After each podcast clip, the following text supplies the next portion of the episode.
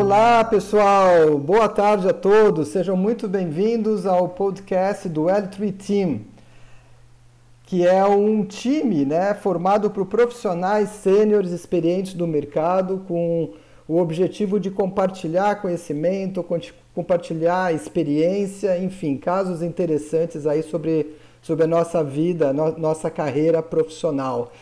E hoje a gente vai estar abordando um tema muito interessante relacionado a projetos problemáticos, mas em especial quando o principal problema né, do projeto é a solução. Ou seja, a solução que foi entregue ou que está sendo desenvolvida não é aquela que efetivamente era esperado. Tá? Então, esse é um caso interessante e eu gostaria de começar aqui passando a bola para Alessandra para ela começar a colocar alguns pontos aí para a gente começar esse, esse bate-papo. E temos aqui, só para dar um overview, pessoas muito experientes como a Zara, a Alessandra, o Rui, o Luiz Servati, o Américo Amin e o Jorge Lacombe. Então, acho que podemos começar. Alessandra, o que, que você acha disso? Um do, é, o tópico é solução em, pro, em projetos problemáticos normalmente está relacionado quando a solução proposta não atende o que o cliente é, solicitou, né, aos objetivos do projeto. E tem alguns pontos que podem levar a, a que isso aconteça, né? Dentre eles nós temos os quando os stakeholders não são consultados, né, no, enquanto a gente está fazendo a criação da solução, o que pode levar ao mapeamento incorreto, é, ou o desenho da solução mal elaborado, ou por falta de conhecimento, é, ou por conta de pressão sofrida durante a criação da solução, quanto aos prazos propostos, a solução não ter sido a mais adequada. É, especificações incompletas né, com funções ausentes ou até mesmo a falta de comunicação entre os stakeholders envolvidos.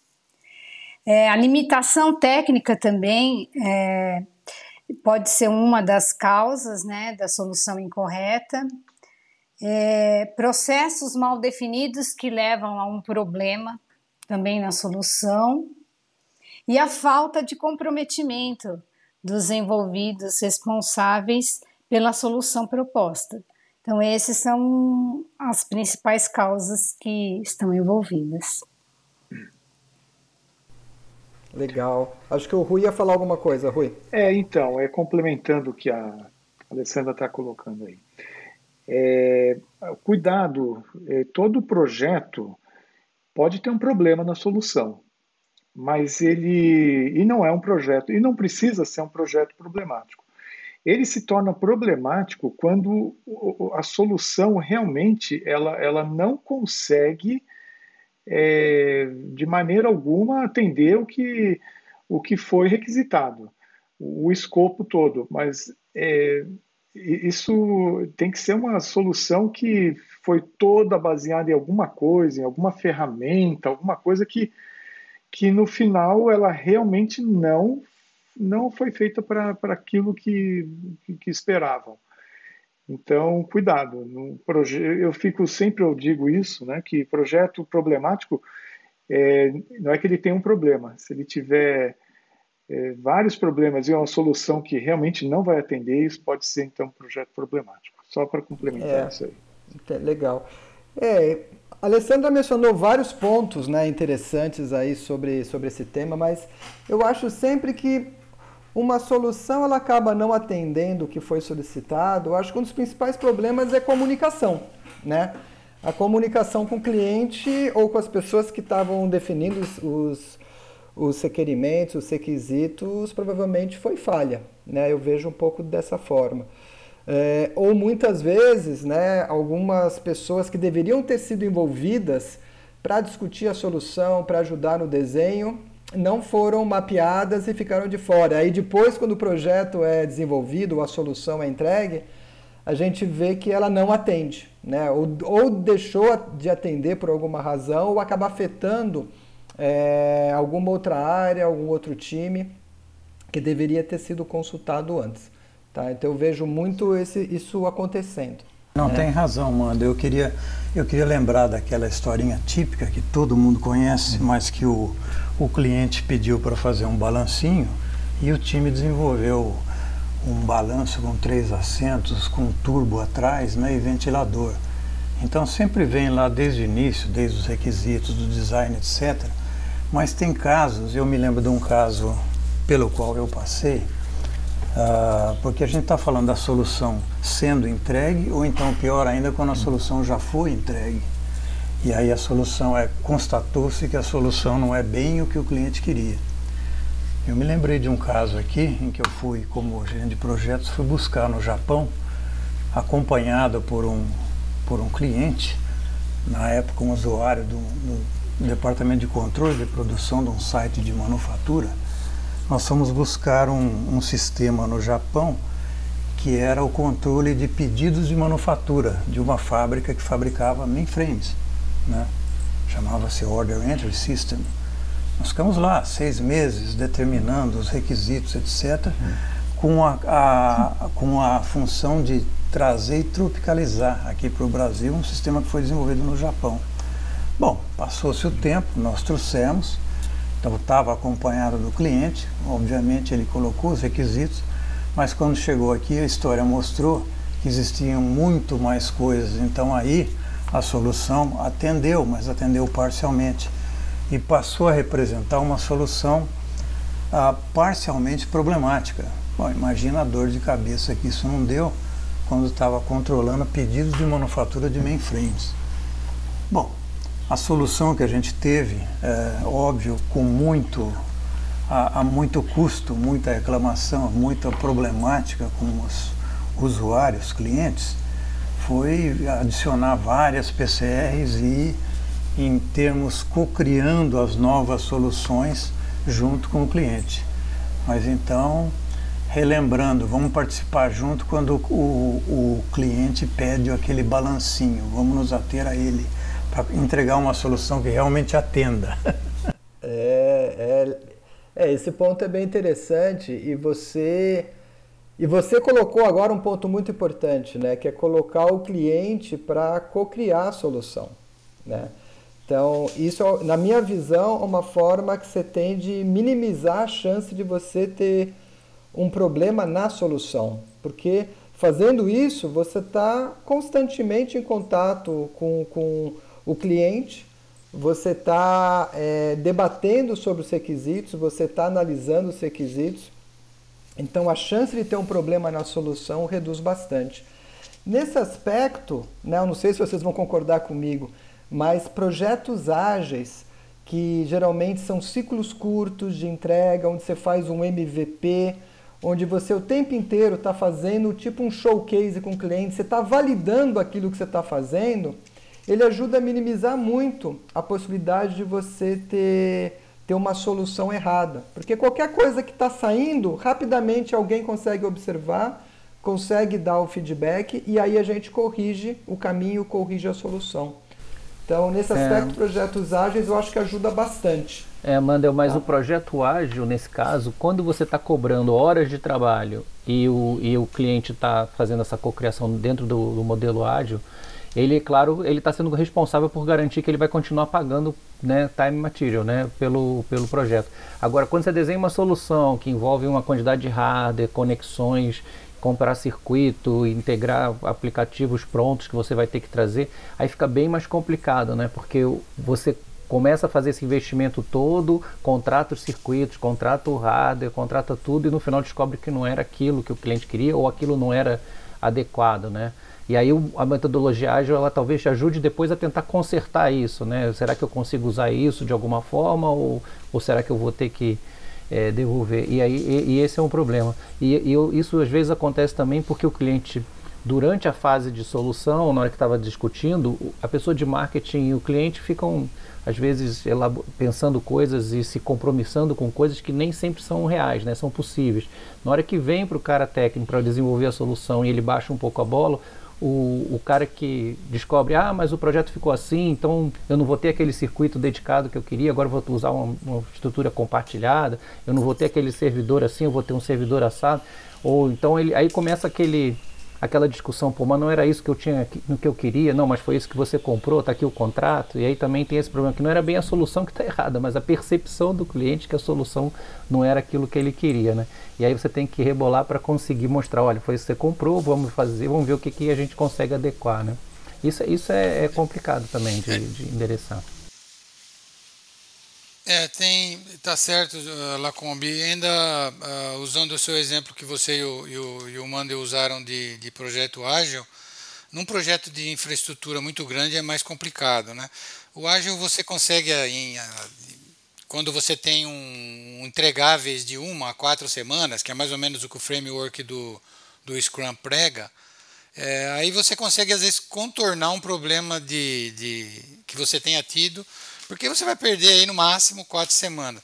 Mas como, como o Lacombe falou, quando é um, um, programa, um programa grande com, com envolve muita, muita compra, muito hardware, muito é mais complicado. Até, até um exemplo que aconteceu comigo, acho que não foi a primeira e não vai ser a última, é, que é, mais ou menos o que você falou, Lacombe. A impressão que eu tenho é que o pessoal de marketing e o, e o cliente, envolvidos no fechamento da, da, da, proposta, depois na assinatura do contrato, não, não faz uma, uma, uma, análise profunda de como que a solução vai ser feita. Então eles meio que fecham, assinam o contrato e quando começa a desenhar a solução, aí as pessoas do cliente que tem, que tem é, vou dar um exemplo, é, você está fazendo migração de, de servidores que estão no cliente para a nuvem. Ah, você fala, isso é simples. Você vai ter uma ferramenta que pega todos os seus servidores, cria, cria uma, uma imagem lá na nuvem e migra. É, mas aí começa o pessoal que tem os aplicativos nesse servidor. Mas vai migrar, vai migrar esse banco de dados? Como é que vai ser? Sabe, começa a vir é, as mas, perguntas mas aí, Luiz... e aí o pessoal chega à conclusão que a solução tem que ser rediscutida e aí você já tem um monte de arquiteto já que já bolou. Uh, uma outra coisa que aconteceu comigo também, desculpa, Mando, só, só para fechar é, o cliente ficou é, preocupado que como seria a segurança de rede. E no, começo ninguém discutiu detalhes, como seria a segurança de rede, como é que eu vou proteger meus dados estando lá, onde vão estar os firewalls. É, e aí que aconteceu que já atrasa um mês, dois meses, conversando o que deveria ter sido conversado quando o marketing Isso. e clientes estavam. Mas aí acho que você trouxe um ponto muito importante, ou seja, tem que gastar tempo realmente na, no desenho da solução. Então a gente tem que ter um arquiteto, um arquiteto responsável, ou dependendo do tamanho do projeto, um time de arquitetos, né? Que sejam responsáveis pela solução e que realmente é, consigam é, ouvir todas as partes, todo mundo que está envolvido, para efetivamente colocar uma proposta, né? E logicamente isso tem que ser discutido com o cliente, tem que ser discutido. E só depois todo mundo está de acordo, ok, vamos partir para execução. Tudo bem, esse, esse é o mundo ideal. Né? De acordo, e aí realmente vai caracterizar a cocriação que, né, que, que foi mencionada. Né? Com a cocriação você vai ter grandes possibilidades de antes mesmo de desenhar a solução, ouvir realmente validar, elicitar, como eles chamam, os requisitos do cliente, né? Para aí realmente então entrar no design de uma solução que venha atender. E, e aí, Américo, vem um outro problema, é, é, seguindo o que o Ricardo estava falando. Você, como provedor de um serviço para um cliente, você que está vendendo, você vai desenhar. Ele não comprou, ele está pedindo para você um orçamento, né? Ele não assinou o contrato e não vai não está pagando nada. Se você desenhar tudo para ele nos mínimos uhum. detalhes, ele pode pegar a tua proposta, a não sei que você se, se, se ancore financeiramente de alguma maneira para se proteger, ele pode pegar a tua proposta e no outro, no, no teu concorrente e comprar do outro, do outro, né? Então é complicado dos dois lados. Se você faz um detalhamento muito grande na pré-venda, Primeiro, você pode ter esse risco do cliente virar as costas e ir embora. E segundo, Se o cliente fizer isso, quem vai pagar o arquiteto ou os arquitetos que ficaram desenhando é. aquela solução por Mas meses o, lá no cliente? Esse é, é desenho, é depois né? que já fechou o contrato, é que a gente vai ver esses detalhes. É isso que o pessoal está colocando. Mas é, o, o outra Amanda, fase aí. Você colocou uma coisa do arquiteto, só para complementar aqui. É, tem, sim, temos que ter um arquiteto que vai desenhar a solução em detalhes e tudo mais. E eu falar uma coisa óbvia, mas já aconteceu comigo que o, o que o arquiteto desenha às vezes é impossível de ser feito, é inexequível, é, por, por vários motivos. Então gente tem que tomar cuidado, não fazer um Frankenstein que não vai dar para fazer a execução depois. Fala aí, Zara, desculpa. É, então, outra coisa que eu estava falando, existem características também de clientes e de gerentes de projeto, né? Existem é, várias linhas de gerenciamento de projeto, mas em um dos cursos que eu fiz, uma coisa que eu achei bem interessante é, é que os, os, japoneses, eles é, gastam muito tempo, dedicam muito tempo na parte de planejamento de um projeto e depois gastam muito pouco tempo na execução. E o americano, o método americano, ele gasta muito pouco tempo no planejamento e depois gasta muito tempo na execução, inclusive resolvendo os problemas que apareceram pela falta de planejamento. Então também tem, tem que ter um bem bolado aí de quanto o quanto é legal você gastar no planejamento e o quanto é legal você gastar na execução, né? Porque enquanto você está planejando, é, porque enquanto você está planejando, você não está mostrando nada para o seu cliente, né? Isso pode ser um você pouco tá frustrante, né? é exatamente o contrário, não está entregando nada, que é exatamente o contrário do, do ágil, é, né? você está entregando sempre. É. é. isso mesmo. Mas realmente, o arquiteto, aí que tá, o arquiteto ele tem que estar tá ouvindo né, os times que eventualmente vão desenvolver aquela solução para saber se é viável, né? É, e uma coisa que eu vi já em, várias, em várias, vários projetos que eu trabalhei é sempre quando o, a solução é desenhada, é colocada, sempre tem a peer review, tem peer review internas, tem peer review com o cliente, né, para ir validando aquilo. Então isso minimiza a chance de entregar uma solução errada. Não que seja impossível, mas são, são ações né, que o gerente do projeto é, ele pode realmente planejar nessas atividades para garantir que a solução proposta é, vá atender né, aquilo que o cliente está precisando. É, de acordo, Manda, eu a, de, de, acho que realmente é, uma, uma, é um papel fundamental do gerente do projeto, estar tá de olho, inclusive no time, incluindo o arquiteto, né? Porque esse tema de solução é muito amplo, né? Como a gente estava falando, uma solução que está em construção é uma coisa, uma solução que já foi entregue é outra coisa muito pior. Então, de repente, uh, existem características de projetos, como por exemplo, o time, eh, incluindo o gênero de projeto, é premido por tempo, aquela pressão incrível para entregar né, uma fase do projeto. Estamos falando agora do waterfall ainda, né?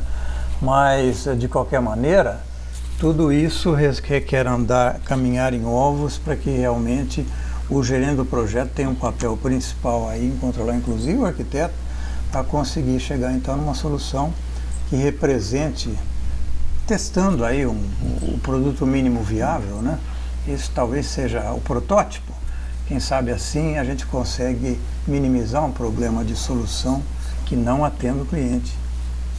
É. Agora, um ponto importante é que o, o, erro de solução tem dois tipos, eu acho, talvez, talvez tenha mais, mas eu estou visualizando que você tem um erro de solução que é realmente a solução está errada, esqueceu-se um componente, não foi colocado, não foi precificado nada, e aí na hora que você vai implementar, putz, precisava de uma máquina assim para fazer tal papel e não tem a máquina, né, para fazer tal serviço, ou precisaria de um circuito para interligar em tal lugar e não existe esse circuito né? coisas assim desse tipo. E aí você tem que ver se como que vai resolver, se você vai absorver o custo ou se você vai tentar voltar para o cliente e falar, olha, preciso botar e vamos ver como é que a gente passa esse custo para vocês. Aí tem uma, aí é uma questão de, da gestão da conta, né? Do, da, da parte de relacionamento mais fora do escopo do gerente de projeto.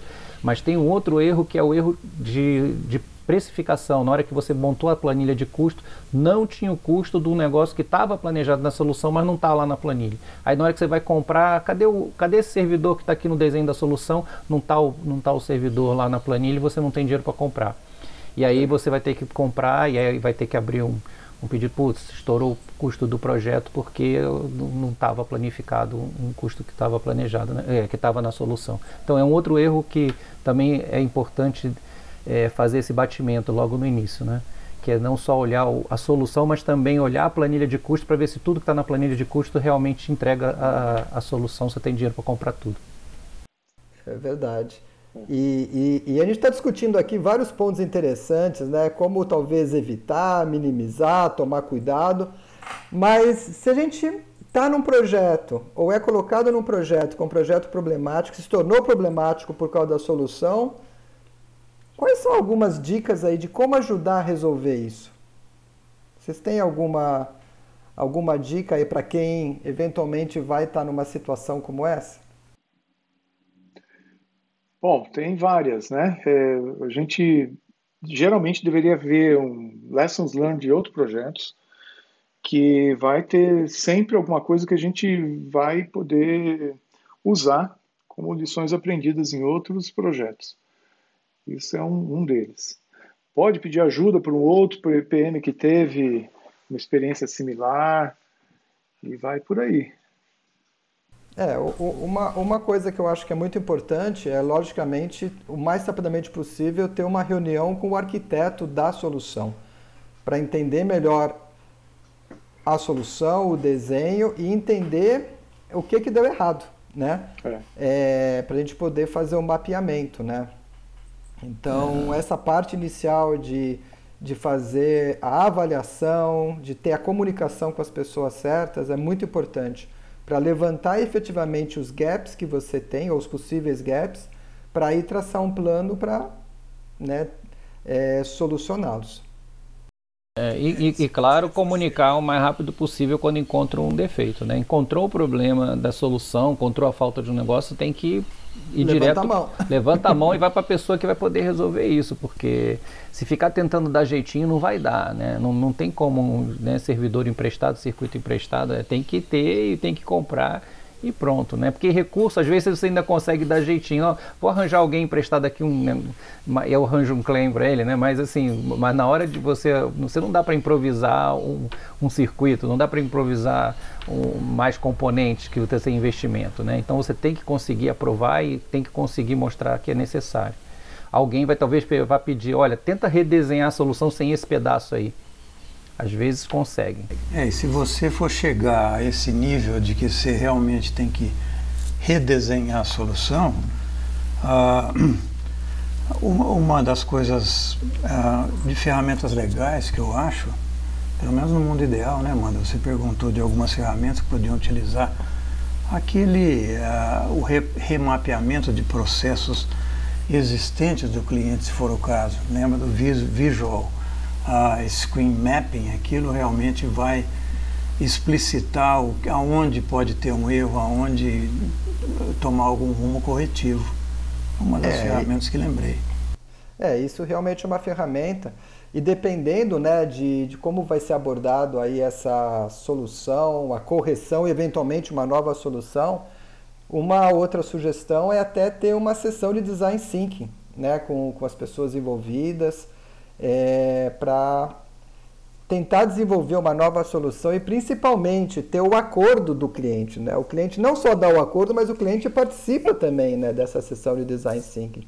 Então ele, dentro do possível, ajuda Engajar a o cliente em é, todas eu, as eu, etapas eu, né, da revalidação, senão não vai é, adiantar é, agora, nada. Agora, eu, eu acho complicado. É, é, eu, eu acho complicado depois que o cliente assinou que você tem que entregar A e você diz, olha, não vai dar para entregar, vamos fazer um design thinking aqui. Ele, cara, não, já era, assinei, não, sim, vai, faz, vai, te vira eu aí. Concordo, eu concordo com, com você. A gente está falando algumas possíveis ações. A gente pode ter casos que realmente a gente não tem como fazer isso. Né? O cliente se bobear fala, ó, você tem que fazer uma solução nova e fica por tua conta. Né? Então, por isso que é muito importante, desde o início, você tentar co-criar a solução e, dentro do possível, criar um relacionamento de cooperação com o cliente. Né? Porque senão o cliente fica só na dele e na hora depois ele coloca contra você e você tem que se virar. Né?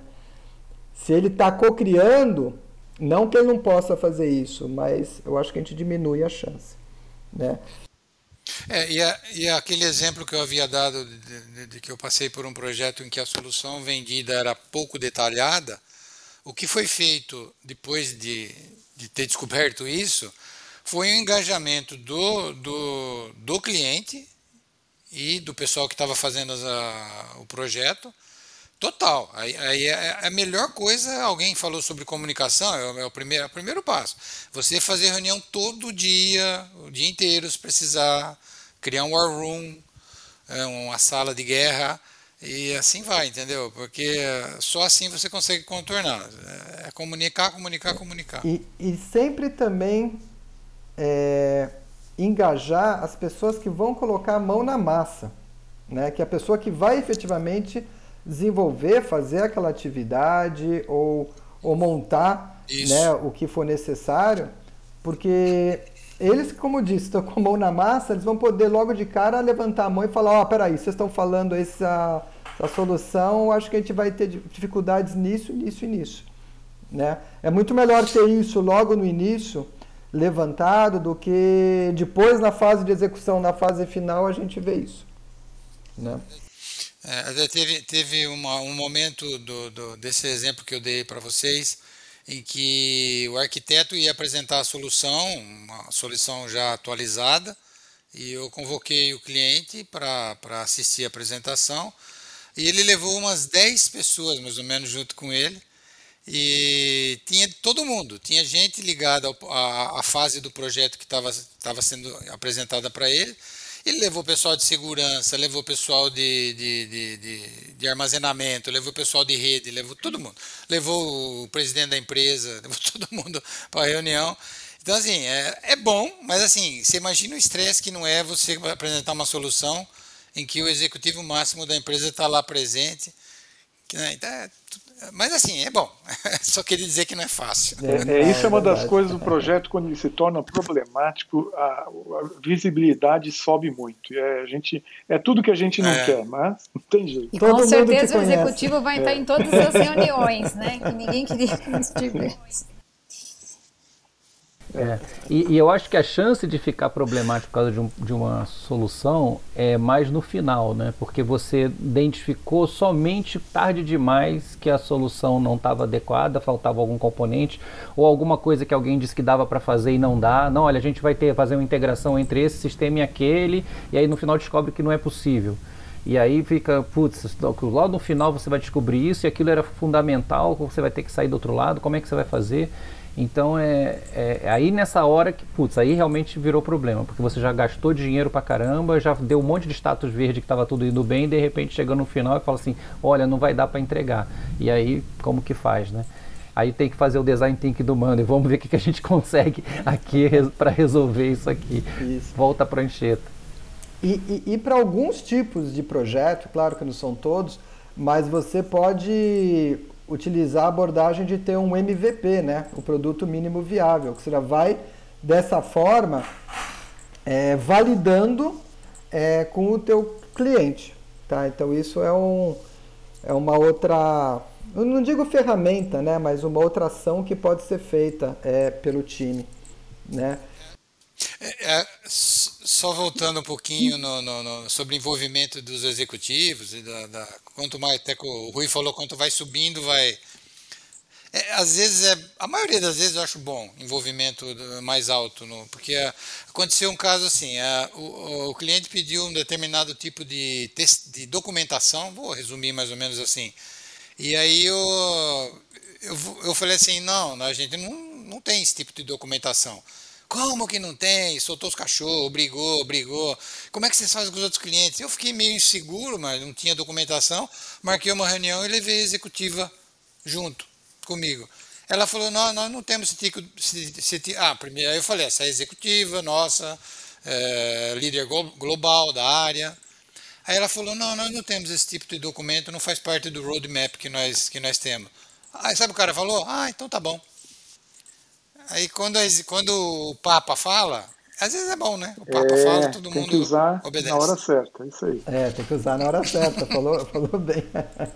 E, e o, eu acho que foi o Américo que trouxe né, a questão de em algumas, alguma, alguns momentos a gente ter o VSM, o Visual Stream Mapping, dependendo, logicamente, do tipo de projeto, daquilo que está sendo feito, isso pode realmente ajudar a, a identificar o processo em si, identificar possíveis gargalos, possíveis pain points é, que podem ajudar numa possível solução. Né? Mas, mas enfim, esse é um tema que, que se deixar a gente fica horas falando, né? Porque é, isso não que aconteça sempre, mas quando acontece é um acaba sendo uma situação realmente muito delicada, né? Quando a solução não é adequada àquilo que se propôs o projeto, né? Mas eu acho que não sei se alguém quer fazer um outro comentário sobre esse tema. Ah, cobriu tudo, eu acho. Legal. Américo, você ia falar alguma coisa? É, eu acho que não. Legal, legal. Então, show de bola. Então, mais uma vez foi um prazer aqui estar com vocês, podendo compartilhar esse conhecimento é, é, com os ouvintes. Então, eu queria agradecer em especial a presença, a presença da Alessandra Argona, do Américo Amin, do Jorge Lacombe, do Luiz Servati, do Rui Cunha, da Zara Martinez, eu, Ricardo Mandel, é, em nome do time L3, é, convido vocês a visitarem a nossa, nossa página no LinkedIn, L3 Forum Lifelong Learning, e aguardem que na próxima semana ou nos próximos dias a gente vai estar saindo com o próximo tema sobre projetos problemáticos que vamos estar falando sobre o escopo do projeto, quando o escopo não está adequado e leva o projeto a se tornar problemático. Tá? Então, pessoal, muito obrigado pela atenção. Um ótimo dia para todos e até mais. Até mais. Sucesso. Valeu, tchau. pessoal. Valeu, valeu. valeu. Tchau. Até mais. Valeu,